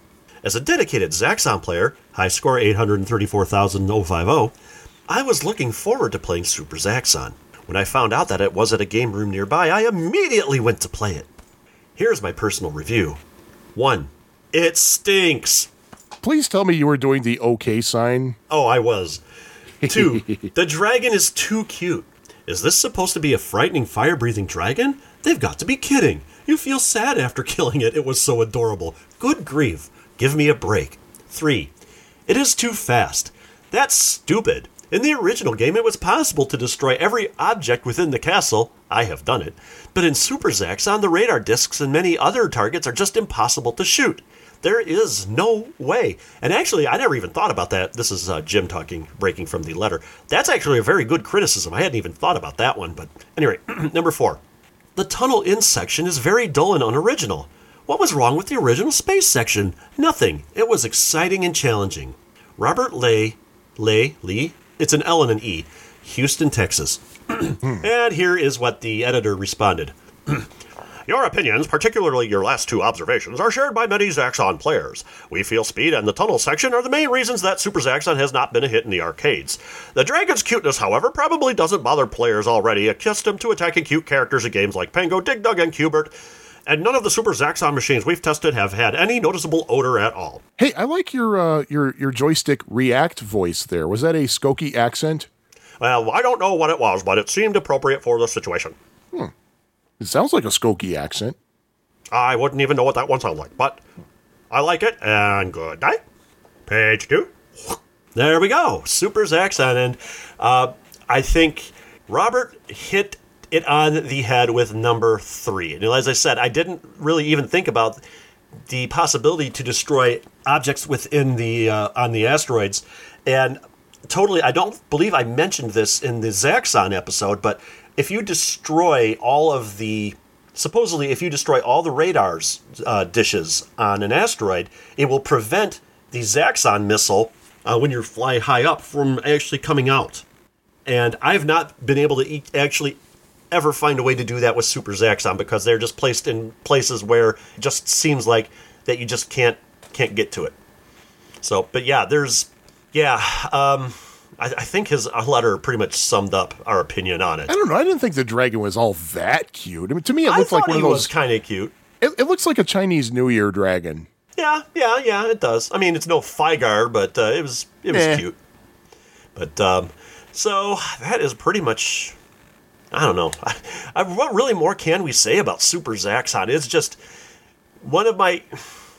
I know I've we both gave pretty low scores to. Uh, I believe we both gave a one to um Revolution X, but um, this game. I feel this game is more of a disappointment than Revolution X was because I really liked Zaxxon, and t- this game is just, as I said, with the exception of the graphics, is a real, real huge step down from the original. You didn't really like the original Zaxxon so much, and I think you would actually even agree it was a huge step down from the original. Oh yeah, yeah. And uh, actually, you gave Revolution X two continues. But Oh, the thing is, Okay. at least with Revolution X, I mean, even though I only gave it one continue, there is part of me that says, you know what, this is exactly what I should have expected. Mm-hmm. For a game like Super Zaxxon, you're, you hit the nail right on the head there. Yeah. And something that I did was I figured, well, okay, now that I've played Super Zaxxon a few times, I, I can make it to the second asteroid without the uh, infinite lives enabled. I know what to expect and everything. Let me see if I'm any better at the original Zaxxon. Final result? Hell no.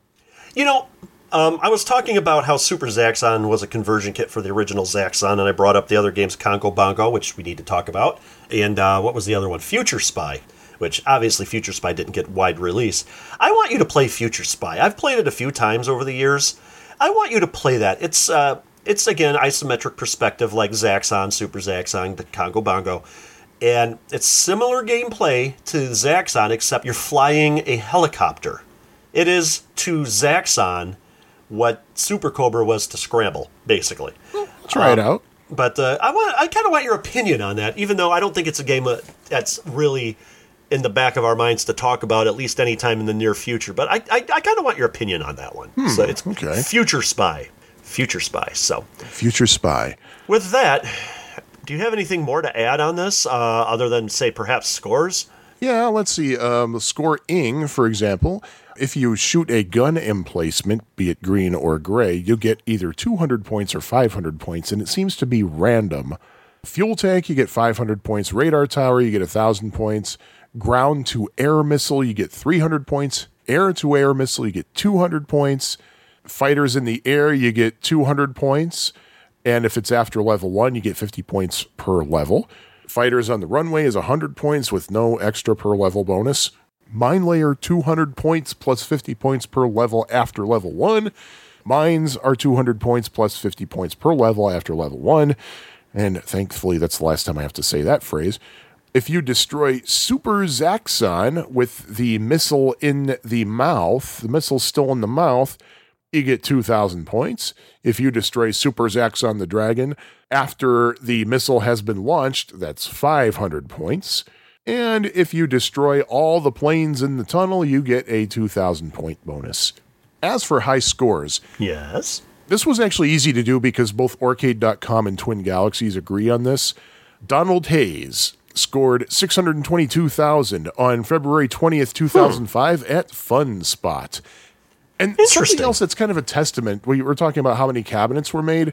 And speaking of Aurcade.com, this morning there were only four locations listed on Wow. Aurcade.com versus about 40 some for Zaxxon. Now it lists five. You know why? Hmm. Because Galloping Ghost just added it to the floor for the Sega tournament, Oh, no way. which happens starting the day we're recording this. I hope we can hurry up and get this out before the tournament ends, which I believe is Saturday night. Now, what was the uh, Twin Galaxies high score again? Both Twin Galaxies and Aurcade list 622,000. This guy in the letter and Joystik said he got 834,050. That's for regular Zaxxon. Oh, you're right. I'm sorry. I'm sorry. I missed that. You're correct. Still, This.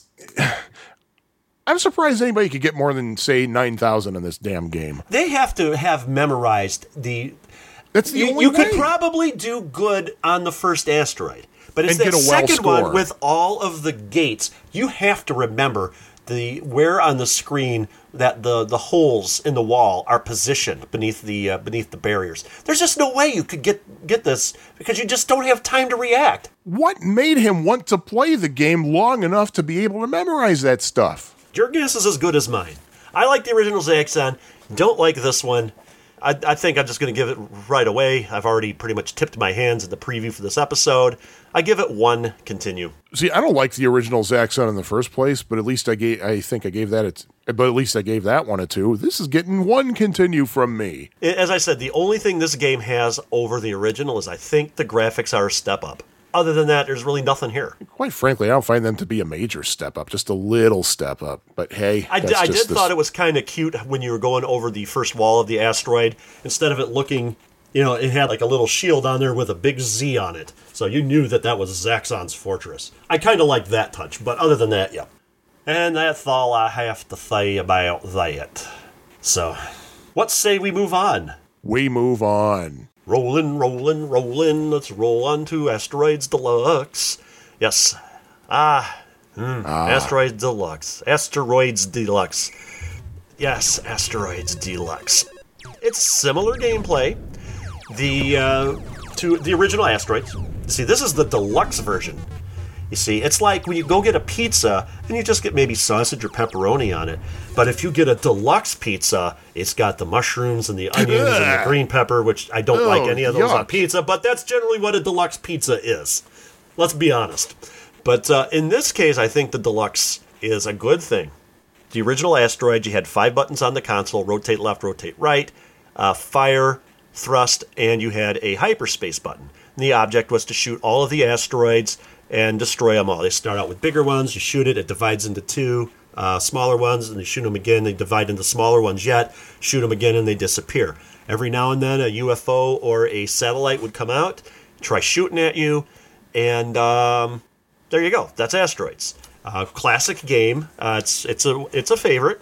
Uh, I really like it, but this game adds a few more twists to the Asteroids uh, legacy, if you will.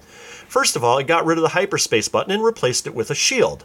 When you hit it, there's a shield comes around your ship, and every time you use it, it takes a little more energy off. And if you notice, the line, which looks like the shield on your ship, gets dimmer and dimmer until you can't see it anymore. At that point, you're out of shield. And I believe the only way you can regenerate it is to lose Die. a life. Yes, to get it back.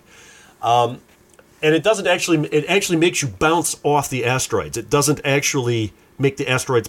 Doesn't let you pass through the asteroids. You bounce off of it. So again, it's probably not that helpful. In fact, I don't really use it. Like I don't really use the hyperspace in the original asteroids. I can never hit it on time anyway.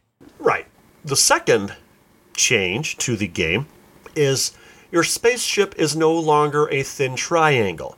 Uh, a strategy that was used in the original asteroids to rack up high scores was to turn your ship to face toward an asteroid that was coming toward you because of the, the angle of your ship, how it's like a triangle, because of physics, in the words of Tom Servo, uh, asteroids would just you would just barely miss getting hit by them if you would face toward them in certain circumstances. Well, they made the base of your ship a little wider so that tr- that trick isn't as you can still do it, but it's not Oh, yeah. as it's not as effective as it used to be.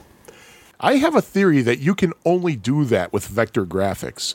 I don't think you could do that with raster graphics. I have a feeling that if it were a raster graphic, basically that entire square region would. Yeah, they have um, uh, what do they call it? A uh, a collision box, I think it's called, uh, in programming terms, where it's defined um, where to, to check for collisions on different objects. Yeah. and I yeah, I think you're correct on that. I think you can only really do this. Vector graphics are a lot more precise, and the uh, collision detection for the most part really is too. yeah, they're all drawn by mathematics. It's because of math. And I think the the, um, the third, there were really only three changes to the Asteroids formula to make it Asteroids Deluxe a different game. And the third one, and which is really my favorite change, is after most of the asteroids are gone, a hexagon will come onto the screen. And you shoot the hexagon once, and it divides up into three diamond ships. And then you shoot each diamond ship and it divides into two triangle ships which looks actually look like your ship from the original asteroids. And those things come right toward you. And the main reason i think they did that is because the number one strategy in asteroids the original was just to stay in the middle without hitting the thrust button. And that just makes you, you can you can do a lot with that. I mean you, you still have to from time to time thrust out of the middle but by having this element in you can't just hang out in the middle of the screen I think there was a few more enhancements as far as the way that the uh, the UFOs and the satellites shoot, but I couldn't tell you off the top of my head. But those were the three major changes. And quite frankly, I think the addition of that hexagon thing, in my opinion, makes Asteroids Deluxe a much much for, more fun game than the original Asteroids. Uh, I will say this: there is one thing that irks me about Asteroids Deluxe, and I can't really say that it. I've seen that. Well, I know I've played it, played the arcade version of it. Uh, I just couldn't tell you where.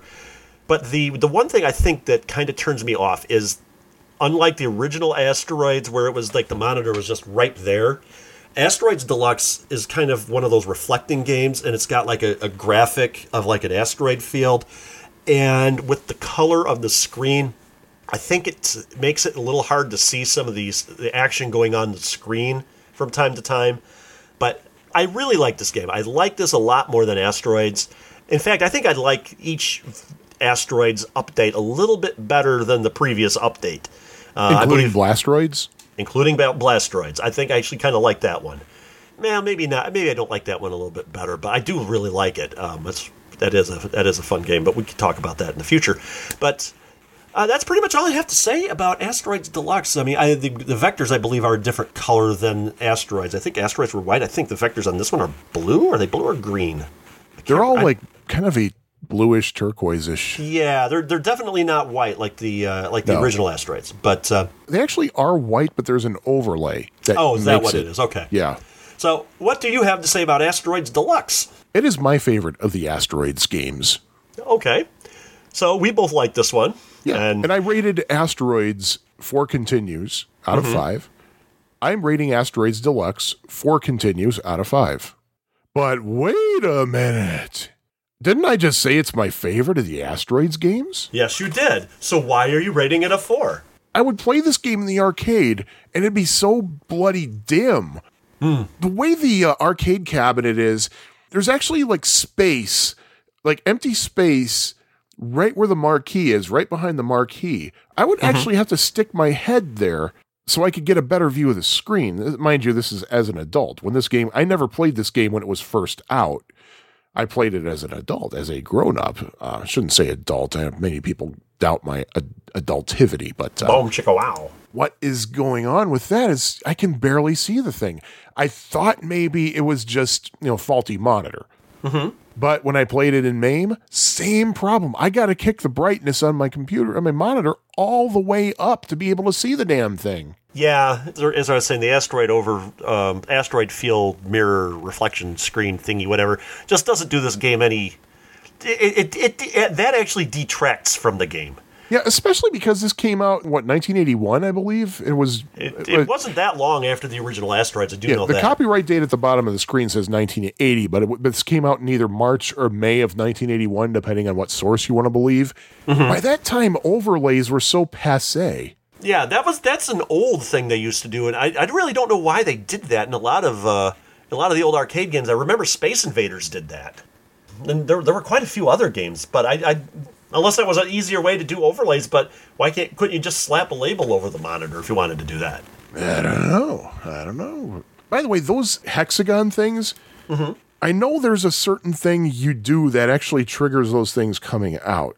Yeah, Now, there's one way that I figured out triggers them is if you completely destroy one asteroid after the level starts, if you completely destroy it without damaging any other asteroid, you destroy a big one, and then you destroy all the medium and little ones that form after it, and all the other asteroids are left untouched, a hexagon comes out. So are I know you sure that about much. that? Because Yes. I Try it. because I every well, you know what though? I think there's something between the different ROM versions. I was reading that there was one earlier, the, the earliest ROM version for uh, for Asteroids Deluxe is actually a harder version than uh, some of the others. Um, That's right. And there's one where I couldn't get the uh, the hexagon to come out for the life of me. But then there are other ones where it always came out with just a couple of the uh, of the smaller asteroids on the screen. check your dip switch settings because uh, the, in the dip switches you can actually disable the hexagons in the first level. Really? Because I was Yeah. I played through two levels and I didn't see the uh, the hexagon. What I described doesn't happen all that much. Remember, you have to make sure that only one asteroid is completely destroyed without any other ones being touched. Mm-hmm. What usually happens is in that process, a flying saucer comes out and starts firing and destroys other things, which kind of breaks that chain. Hmm. But I do know there's a certain action that triggers the hexagons. There's usually like a half a second delay. Mm-hmm. But it's just something I observed. And the thing about this is, this was a hard game to research because there's not much out there about it. Well, I couldn't see if there was any definitive way to always trigger the uh, the hexagon. that is definitely something I would have to look into. But as you were saying, getting solid information really about either of these games, uh, Super Zaxxon or this one, was not the easiest uh, in the world. In fact, the uh, bit of information I have here about it, which I will reveal at the end of the show, was hard to come by, and I couldn't even find the same information on Super Zaxxon. So Oh, by the way, did you talk about the the home versions of Super Zaxxon? There is only one that I am aware of, and that was, I believe, on the Atari. Well, I know there's one on the Atari 8-bit computers, and that's even less playable than the arcade. Uh, Oh, really? Arcade game uh, Super Zaxxon. Now that I think about it, There's also one for the Commodore 64. it was probably the same uh, the same deal. I oh, don't. very I- yeah, because Atarisoft did a lot of Commodore 64 titles. the Super Zaxxon wasn't uh, wasn't uh, wasn't Atarisoft. It was Datasoft, I believe. Oh, okay. I'm probably wrong on that, but but um, But yeah, there was. But at any rate, um, that was, that was Super Zaxxon. Asteroids Yeah. Deluxe, however, was not ported to anything in the classic era, which why why should they? But the Atari 2600 version of Asteroids did have one selection where you uh, didn't have the hyperspace, but you could use uh, could enable shields like Asteroids Deluxe. It didn't have any of the other features. Uh, like the hexagon or anything, but at least you had one where you could use the shields. The shields actually behaved differently, but um, you know it was there. But our friend Bob DeCrescenzo didn't he do an Asteroids Deluxe port? I am holding it in my right hand right now, actually. It's the most recent homebrew I've acquired. And if our cameras were enabled, that would mean something. Oh, well. And uh, I can comment on. I can. I, I have a few things I want to say about the uh, 7800 Asteroids Deluxe. I was going to say, tell us tell us about that because I've not played that one. Sure. From what I can tell, I didn't actually do any research on this. I still bought it because it's, you know, I There's a like shark. homebrews. I believe that it's nothing more than a hack of the 7800 asteroids. It probably It was. plays just like it. Uh, th- some of the game mechanics are the same, and quite frankly, this is not one of the better Bob DeCrescenzo titles. It really isn't. It basically it seems like what he did was he took the uh, 7800 asteroids, took the color away from them, made them look like their vector graphics and everything, which you pr- pretty much would expect. And it seems that he added elements of the arcade deluxe asteroids, but not the actual mechanics. Like you, there are no obvious triggers going on, and it seems to be much easier than it should be. I still had fun playing it. Don't get me wrong, and I don't regret spending the money on it. Uh, hey, a bad Bob DeCrescenzo game is still a good Bob DeCrescenzo game. I wouldn't even call this a bad Bob DeCrescenzo game, just not one of his best. But something else that I, I noticed, I was looking up Twin Galaxies. There actually is a track for the Atari 7800 Asteroids Deluxe, and there is a world record on file for there that was listed as being verified in 2001. Uh, little problem. Hmm. Asteroids Deluxe for the 7800 didn't come out until 2007. Uh oh. So I'm wondering if I could submit a video because I can't get. I think uh, the, the current record holder uh, has like a hundred and some thousand on this. I, I can't get anywhere higher than about twenty eight thousand. But still, I'm wondering hmm, if I submit this and I get and I call shenanigans. do I do I really want to do that though? I don't know. Yeah, let me call shenanigans. Nah, you don't need to do that. Yeah, I don't want to. I don't want to be that guy. But um, Have you played this in MAME or in the arcade? And do you remember what your score on that was? Well, on, in the arcade, uh, my highest score that I've recorded for the arcade version was 23,090 on January 24th, 2015 at That's better than Underground me. Retrocade. In MAME, in the past couple of weeks, I've been able to get slightly better. Like I've gotten about 25,000, but I cannot get to 30,000 because I'm not quite sure if you get an extra life at 30,000 because the dip switch settings, when you choose the number of lives, it's really weird because it says two through four. The default is set for two through 4 Mm-hmm. which kind of tells me, okay, um, does this mean you're only allowed up to four lives, period? And what's Oh, weird is question. that both the, the Underground Retrocade's version of the game, I shouldn't say version, they have the actual cabinet, but the way their cabinet is and the way that the default settings in MAME are, Mm-hmm. you get two lives. Two. Hmm. And a, a bonus at 10,000 and 20,000. I haven't gotten beyond that to uh, be able to say anything further than that. But uh, so I, I don't know what's going on there, but uh, I have to say, I was playing it on MAME, and the highest I got was like seventeen thousand three hundred. But I was using my uh, my Genesis arcade joystick through the Vision adapter, and uh, I had the rapid fire turned on. And uh, I don't know though if that necessarily really makes a difference in a game like this. Well, it doesn't make a good difference. You want to. I found that a really good strategy, although it is a very difficult strategy to hold on to, is to be conservative with your firing because you're allowed, I think, four shots on the screen at one time. And you'd be surprised at how quickly you use up those four shots. Well, one thing I like about the uh, the Genesis arcade stick, I mean, they have it, ha- it has the three original Genesis buttons, and it has an independent rapid fire button for each one, but it's also got a rapid fire rate slide uh, pot on it, where you can actually set the rate of the rapid fire. So I got that set. I think I had that all the way to slow, and it was I was able to actually use my four shots wisely, as it were. So I don't know. Personally, I think a keyboard is the best thing to use for, well, Asteroids, Asteroids Deluxe, and Space Duel for well, I mean, it, it because, hey, replicates the, the the button control of the arcade. exactly. In fact, I don't remember if we talked about it on the asteroids one, but way back in the the 2600 era, one company came out with a controller. It was about the same size as an NES controller. It had five buttons on it, and they were set up like uh, the control panel on the arcade asteroids wow. and and there was you had your left and right buttons. Then you had your button for whatever you would for hyperspace, and one for thrust, and one for fire. Huh. And I I really love to find one of these things because that just looked cool. So I I I'd love to try that out. Oh man, that thing would work so awesomely on the Activision Decathlon Well, but then again, you could get a uh, an Atari track and field controller for that too, though, or a Vectrex controller. or a Vectrex. Yeah. Well, the Vectrex controller would only help you out on the running games because you need a fire button for like. Well, actually, I think the the Atari. Sorry to get off topic, folks, but I think the Activision Decathlon you can use a joystick in either controller if I remember correctly. So you could still have the Vectrex controller in one port and another controller with a fire button in the other port and use both of them. I'd have to check that out. I was never a huge fan of sports games like that, but we could talk about that. Track and field is definitely a game we need to talk about. Oh, sure, sure. uh, at some point down the road. But um, with that, do you remember the first place you ever played Asteroids Deluxe? yes, it was Underground Retrocade. Ah, well, Because I never played this as Vaguely a- as a- remember. Uh, it was at some restaurant in Woodridge, Illinois. and I couldn't tell you what restaurant it was.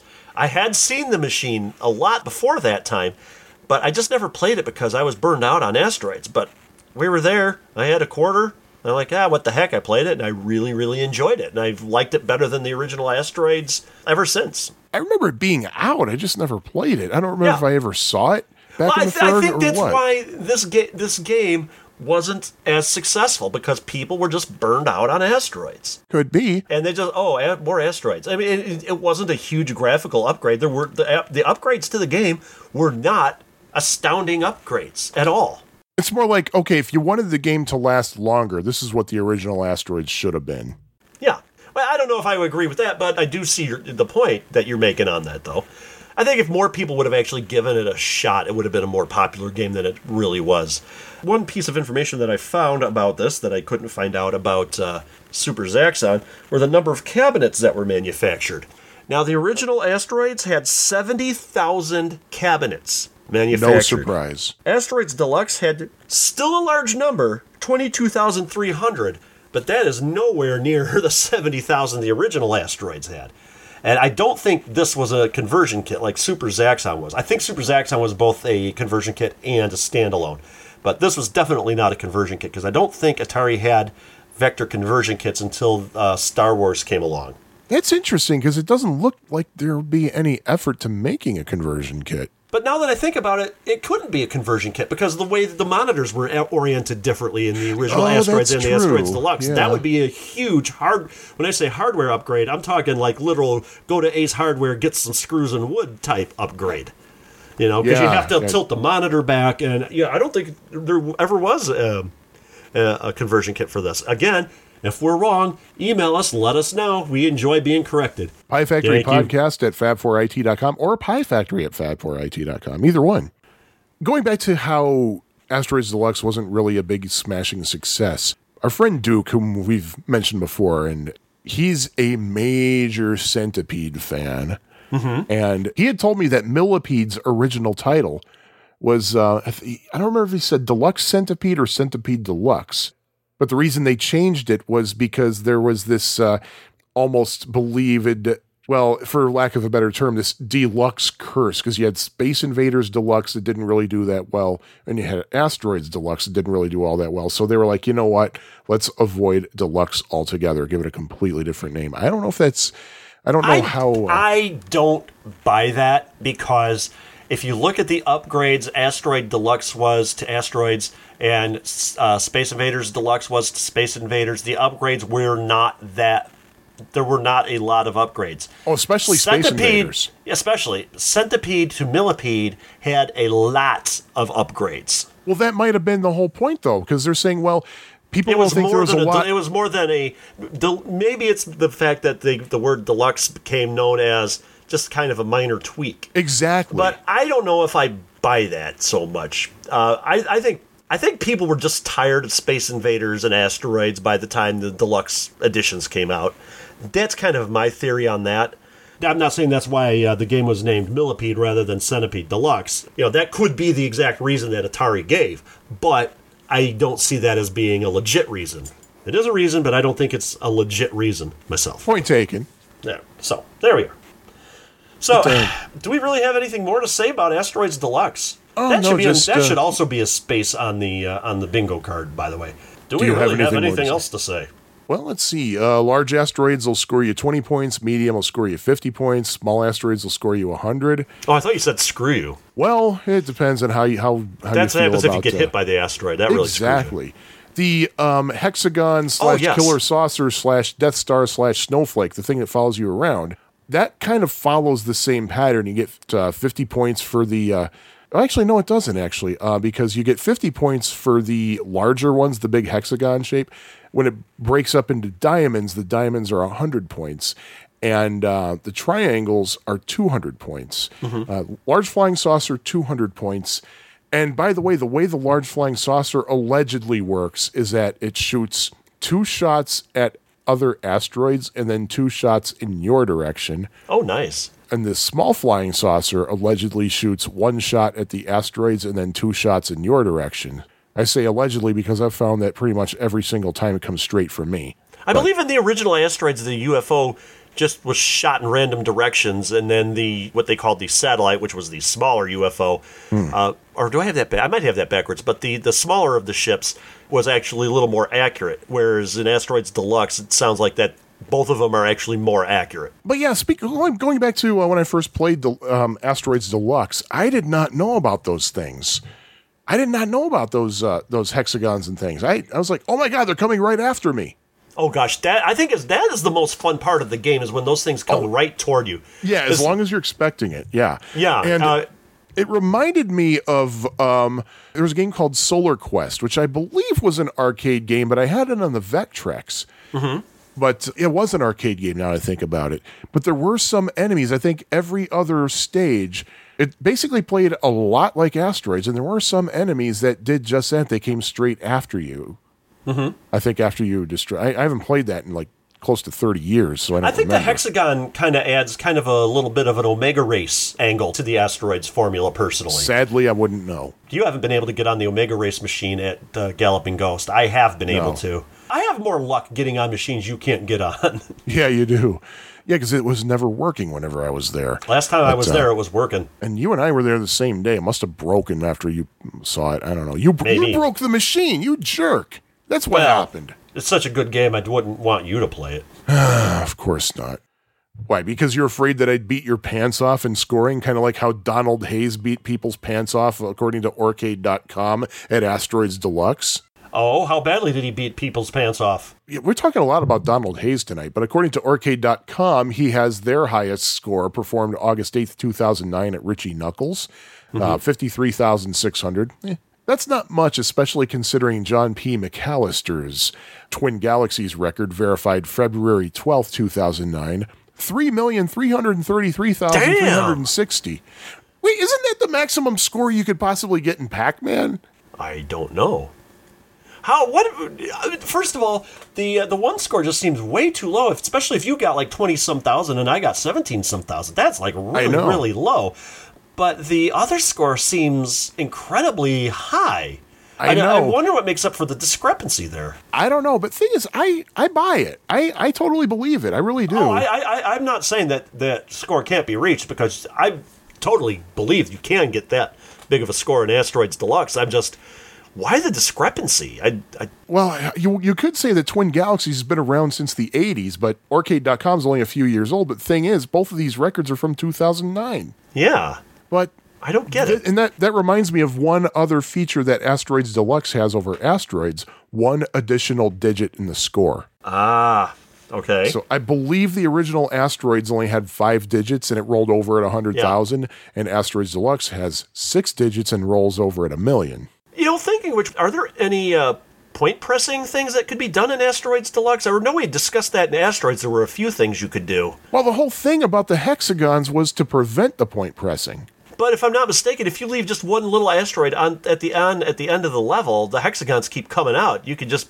rack up a score on those things. If I'm and not that's mistaken. exactly what I was thinking when I was playing the game. I was like, I could just do this all day if I wanted to. yeah. So Huh. I don't, I don't know. It, it- then again, it might be a difference between the ROMs too. I, maybe one Mm-hmm. ROM is different from the other. And by the way, s- the the easier ROM is commonly referred to as the European ROM.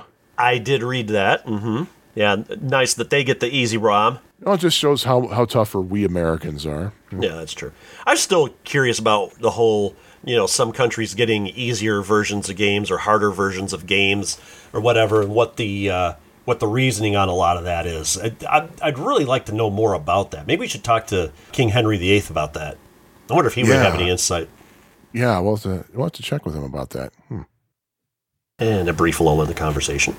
Anyway, So, I believe that's it. I believe we got another one in the bag here. hey, how many continues do you rate this? Oh yes, yes, yes, yes, yes. Um, I'm going to rate it a four. And actually, using the same reasons why you said you rate it a four, it's just the background screen makes it a little hard to see some of the action going on. If it wasn't for that, this would easily be a five game. Okay, All right. all right then. Well, alrighty. Then we agree. Yes. So, So, give me a needle and thread. And maybe some fabric. And a pattern. So, Anyway, uh, I think we should uh, tell people what the theme is. Yes, please do. Yeah, these are sequels that were not as successful as the originals. Especially Super Zaxxon because it sucks. I, I, I think you are overdoing it a little bit with that, but maybe only just a tiny little bit. Uh, uh, I, I'm not going to say any more about it. I've said everything I want to say about that game. Huh. See, yeah, I can't even You know say the the sad thing Lee's. is? I can't know even say the Lee's syllable there. So I'm just going to say, oh, puh.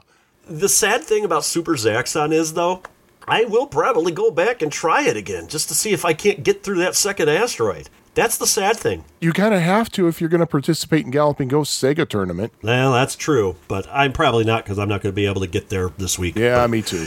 But which I think with that we should uh, probably talk about what we're going to talk about on our next episode. We don't. We're not 100 percent certain yet. Uh, we got one of two things that we're going to do. It all depends on us being able to get to a certain place at a certain time to play a certain game. Uh, should we reveal the name of the game or should we hold on to that? I say we hold on to it. So that's going to be a special episode. But if we can't get around to digging more information into that, whatever game could that be? Well, you'll just have to listen. If we can't get to that game, we will talk about The Simpsons and Roadrunner. Sound like a good idea to you? Yeah, only time will tell. There are a lot of good ideas that should just stay ideas, as this podcast has proven. That is true. That's true. But uh, hey, also there you go. So you either have something to look forward to, or you can listen to this show. So there we are. And I think with that, um, we uh, I'll just say once again thanks to everybody for putting up with us for a year. Had a good time doing the show. We're not going anywhere, much to the chagrin of some people, but uh, Well, I I'm, I might be going somewhere. I'm going to Galloping Ghost uh, pretty soon, and possibly Underground Retrocade the same day. ooh, ooh, somebody got their tax refund, huh? Uh, But me and you will be at Galloping Ghost on May 7th, which is a Saturday. So if you want to come out at open, you can meet us up there and uh, meet up with us there. And uh, hey, maybe we'll play a game of something together, huh? huh? Wouldn't that be a nice pri- thing to do, huh? yeah. yeah, people are just exploding with delight. So. All right, so I think that's everything. Again, thank you for uh, listening to us for a year. Uh, we really appreciate it. Appreciate all the feedback and everything that uh, you know, I in my wildest dreams, I never thought this this podcast would be the way it is. I mean, I've made mention before about how I've had a had a political podcast in the past, and in the five years I did that one, I never got anywhere near the response that this show is getting. And quite honestly, I prefer talking about this anyway, because uh, that last show was all about opinion. This one is about experiences. nothing but fact. Super Zaxxon sucks. Yeah, well, they'll, that goes without saying. Uh, and in fact, every time we ta- use the word fact, I think we'll just say uh, Super Zaxxon because everybody knows the fact, you know? So, That's right. So uh, that's the uh, Super Zaxxon Jack. Any rate, so uh, yes, thanks for listening, everybody. And uh, hopefully we'll be here for another year. And uh, hopefully everybody will be listening. Ooh, everybody. Ooh, everybody, yes. Every Hi, single Mom. one of the 300, 400, whatever million people in the United States will be listening to the show, along with bloggers in Indonesia. And of course, Vertvik. And Vertvik. Yes, of course, him. Uh, wait, wait, wait. No, no, no. Uh, Vertvik Viper, remember? Oh, that's right. Ratings. yeah, Vertvik he's Viper. Vertvik Viper. Yeah. So, so I never hear Sean Holly talk about us. Come on, Sean, get with the program. yeah, come on, man. uh, so, at any rate, there you go. We'll see you in. Oops, I did it again. You will hear Oops, from us in again. two weeks. Yes. Ish. Ish. Thereabouts. So. Ish. Alrighty. Alrighty. Alrighty. Bye bye. Ah. This episode of the Pie Factory podcast was edited and produced by Hyde St. Pierre. Opening and closing theme is The Happy L composed by Sean Courtney. Love theme from Addenda and Errata was composed by Jim Goebel. Follow the Pie Factory podcast online via Facebook, on Twitter at Pie Factory PFP, or on piefactorypodcast.com. Support the show at patreon.com slash piefactorypodcast. But yeah, anyway, let's uh, let's hear what Greg had to say. And we're back. Miss us? With every bullet so far. oh boy. So I'm just typing something here real quick. Uh, Oh, come Dear on, you. penthouse. Well, you'll never guess who waltzed right back into my life today. Gosh, my computer's like running horribly sluggish, Like a wet sponge. like a wet Windows.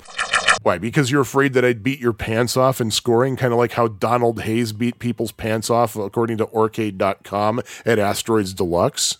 Oh, how badly did he Yeah, beat see people's that pants Donald off? Hayes. Donald We're Hayes talking made a lot. We're doing a lot of talking about beating off here. I, I don't know if we should be. Wow. All right, that's an outtake. Yeah, yeah.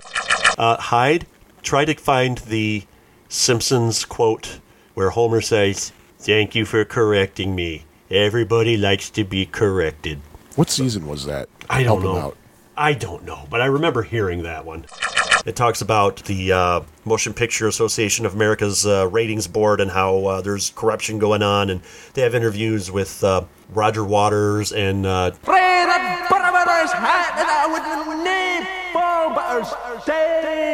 Dead as a can by feet, dear gay. Well, it stinks.